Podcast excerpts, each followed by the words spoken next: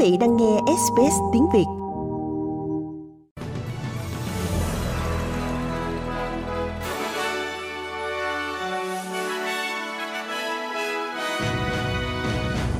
Khánh Linh xin kính chào quý thính giả. Bản tin đầu giờ tối nay sẽ loan các tin chính sau. Nga cảnh báo Phần Lan và Thụy Điển khi họ tham gia Liên minh NATO. Tổng trưởng Y tế cho biết Úc đang trải qua sự gia tăng đáng lo ngại về số người mắc COVID-19 phải nhập viện. Và Mỹ là thị trường xuất cảng lớn nhất của Việt Nam trong nửa đầu năm 2022.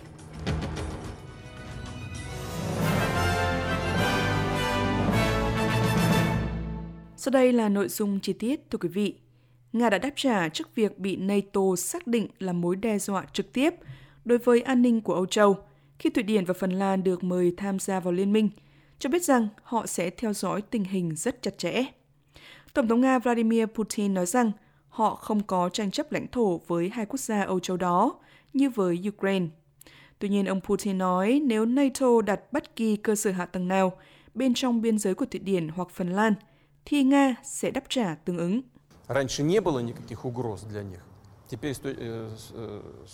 Nếu quân đội và cơ sở hạ tầng của NATO được khai triển, chúng tôi sẽ buộc phải đáp trả và tạo ra những mối đe dọa tương tự cho các vùng lãnh thổ đó, như nó đã được tạo ra nhằm vào chúng tôi.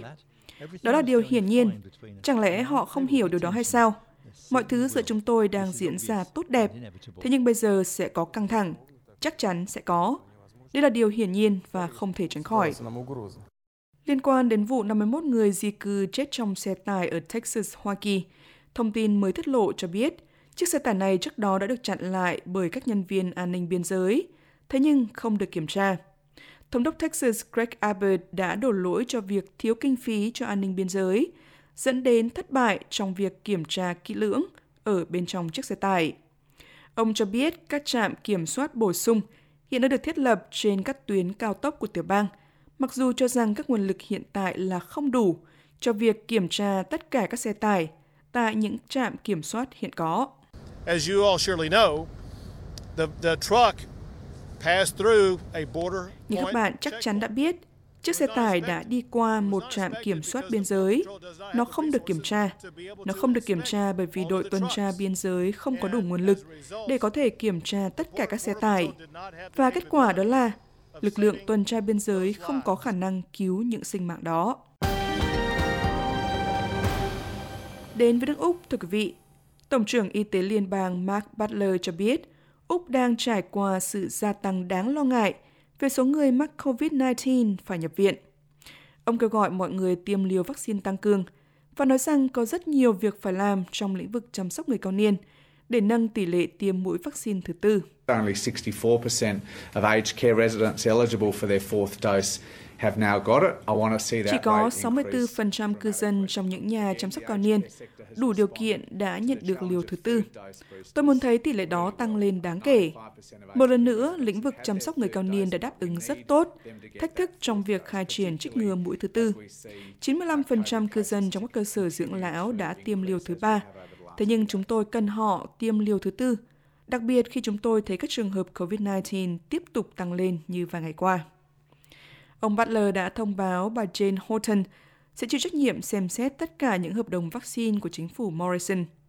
Úc dự kiến sẽ ghi nhận cái chết thứ 10.000 do COVID-19 trong vài ngày tới, hai năm kể từ khi bắt đầu đại dịch.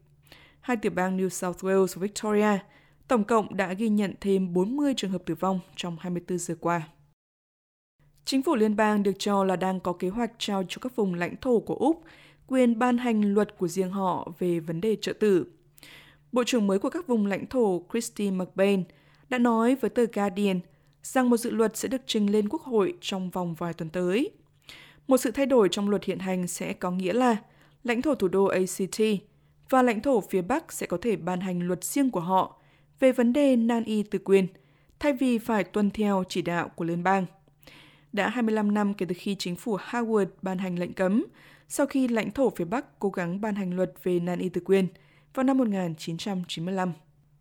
Tại Nam Úc, Dominic Perry đã bị kết tội giết người liên quan đến vụ đánh bom văn phòng cơ quan tội phạm quốc gia ở Adelaide vào năm 1994. Perry bị kết tội gửi bưu kiện chứa bom 28 năm trước giết chết điều tra viên là trung sĩ Jeffrey Bowen và gây thương tích nặng cho luật sư Peter Wallace. Kẻ buôn ma túy Nam Úc lần đầu tiên bị buộc tội giết người ngay sau vụ đánh bom. Thế nhưng vụ án chống lại người này đã bị hủy 6 tháng sau đó vì thiếu bằng chứng. Người đàn ông 64 tuổi này đã bị bắt lại vào năm 2018 sau cuộc điều tra chung kéo dài hơn 2 năm của một số cơ quan liên bang và tiểu bang, bao gồm cả Ủy ban Tình báo Hình sự Úc. Tại Queensland, tiểu bang đã công bố kế hoạch công bố các giấy tờ nội các của mình sau 30 ngày, thay vì 30 năm, sau một báo cáo về trách nhiệm giải trình của dịch vụ công tại tiểu bang bà đánh giá của Codrake đã xem xét lý do tại sao các quyết định chính thức của chính phủ không được tự động đưa vào hồ sơ công khai và những khó khăn ngày càng tăng liên quan đến việc tiếp cận thông tin. Thủ hiến Anastasia Palaszczuk đã chỉ định người đứng đầu Bộ trưởng Bộ Tư pháp, ông David Mackey, là công chức sẽ lãnh đạo việc thực hiện các thay đổi trong nội các. Bà nói rằng chính phủ của bà nên được ghi nhận vì đã chấp thuận tất cả những khuyến nghị của báo cáo và thay đổi cách tiếp cận đối với vấn đề bí mật nội các. This is the most fundamental change đây là sự thay đổi căn bản nhất mà tiểu bang và quốc gia này từng chứng kiến. Đó là tư duy vô cùng dũng cảm. Phải có một chính phủ thực hiện nó là một cuộc cách mạng. Trong khi đó, Tổ chức Y tế Thế giới cho biết họ vô cùng lo lắng về sự bùng phát bệnh đậu mùa khỉ đang diễn ra. Kể từ ngày 17 tháng 6, 1.310 trường hợp mới đã được báo cáo cho WHO, với 8 quốc gia mới báo cáo trường hợp nhiễm bệnh đậu mùa khỉ, nâng tổng số trường hợp được xác nhận lên tới hơn 3.400 ca bệnh. Người phụ trách sự cố của WHO, tiến sĩ Abdi Mahamad cho biết, hiện có nhiều lo ngại rằng việc lây truyền liên tục có thể khiến virus bắt đầu di chuyển vào những nhóm nguy cơ cao, chẳng hạn như phụ nữ mang thai, người bị suy giảm miễn dịch và trẻ em. We are aware about two cases in UK and we are following up with uh, Spain and France and when we say children children Chúng tôi biết về hai trường hợp ở Anh và chúng tôi đang theo dõi Tây Ban Nha và Pháp. Và khi chúng tôi đề cập đến trẻ em, đó là trẻ em dưới 18 tuổi. Một số có thể là nam giới 17-18 tuổi. Cho đến nay thì chúng tôi chưa ghi nhận bất kỳ trường hợp nghiêm trọng nào. Thế nhưng đó là nhóm tuổi mà chúng tôi thực sự quan tâm. Các nhà cung cấp dịch vụ chăm sóc người cao niên của Úc cho biết việc tăng trợ cấp cho họ là không đủ vì mức tăng không theo kịp lạm phát. Bộ Y tế đã xác nhận trợ cấp sẽ tăng 1.7% trong năm tài chính 2022, mặc dù lạm phát cao hơn mức tăng này ở 5%. Ông Paul Sadler từ Hiệp hội các nhà cung cấp dịch vụ chăm sóc cộng đồng và người cao niên cho biết chỉ số này thể hiện sự cắt giảm tài trợ ở thực tế vào thời điểm mà rất nhiều nhà cung cấp đang gặp khó khăn để có thể hòa vốn.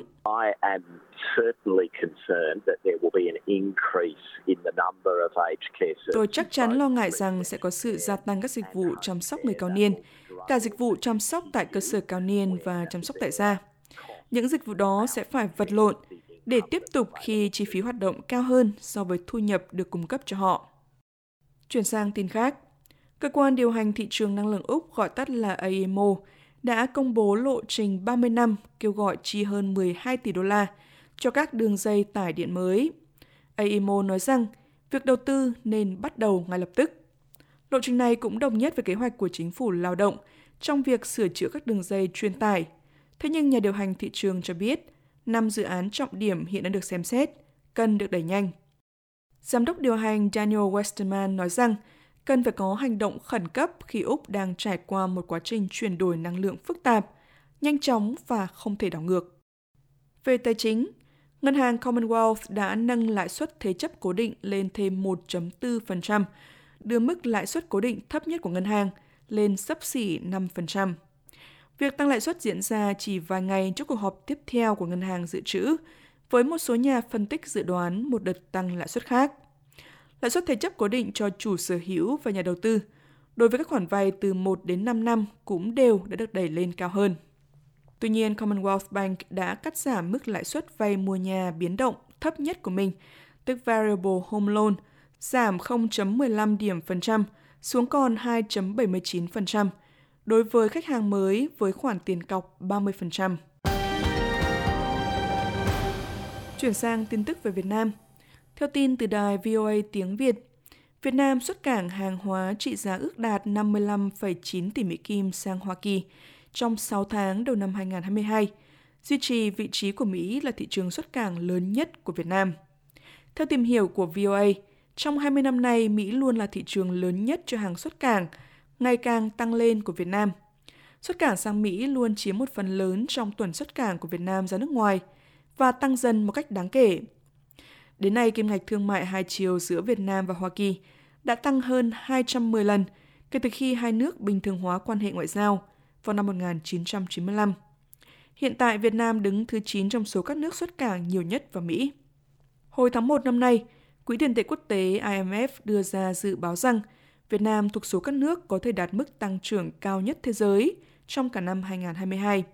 Quỹ này tiên liệu tốc độ tăng trưởng của Việt Nam có thể là 6% trong năm nay. Theo là tin hồi suất.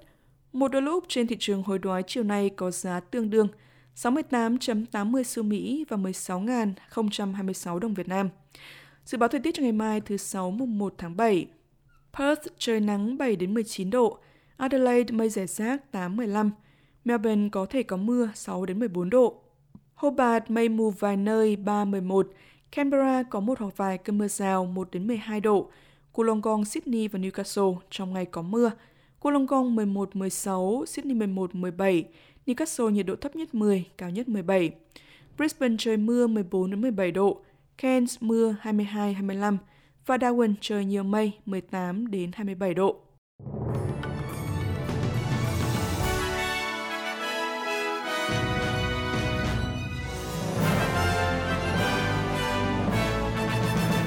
Quý thính giả vừa nghe bản tin thời sự giờ đầu với một số tin chính sau.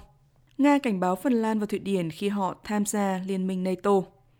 Tổng trưởng Y tế cho biết Úc đang trải qua sự gia tăng đáng lo ngại về số người mắc COVID-19 phải nhập viện. Và Mỹ là thị trường xuất cảng lớn nhất của Việt Nam trong nửa đầu năm 2022.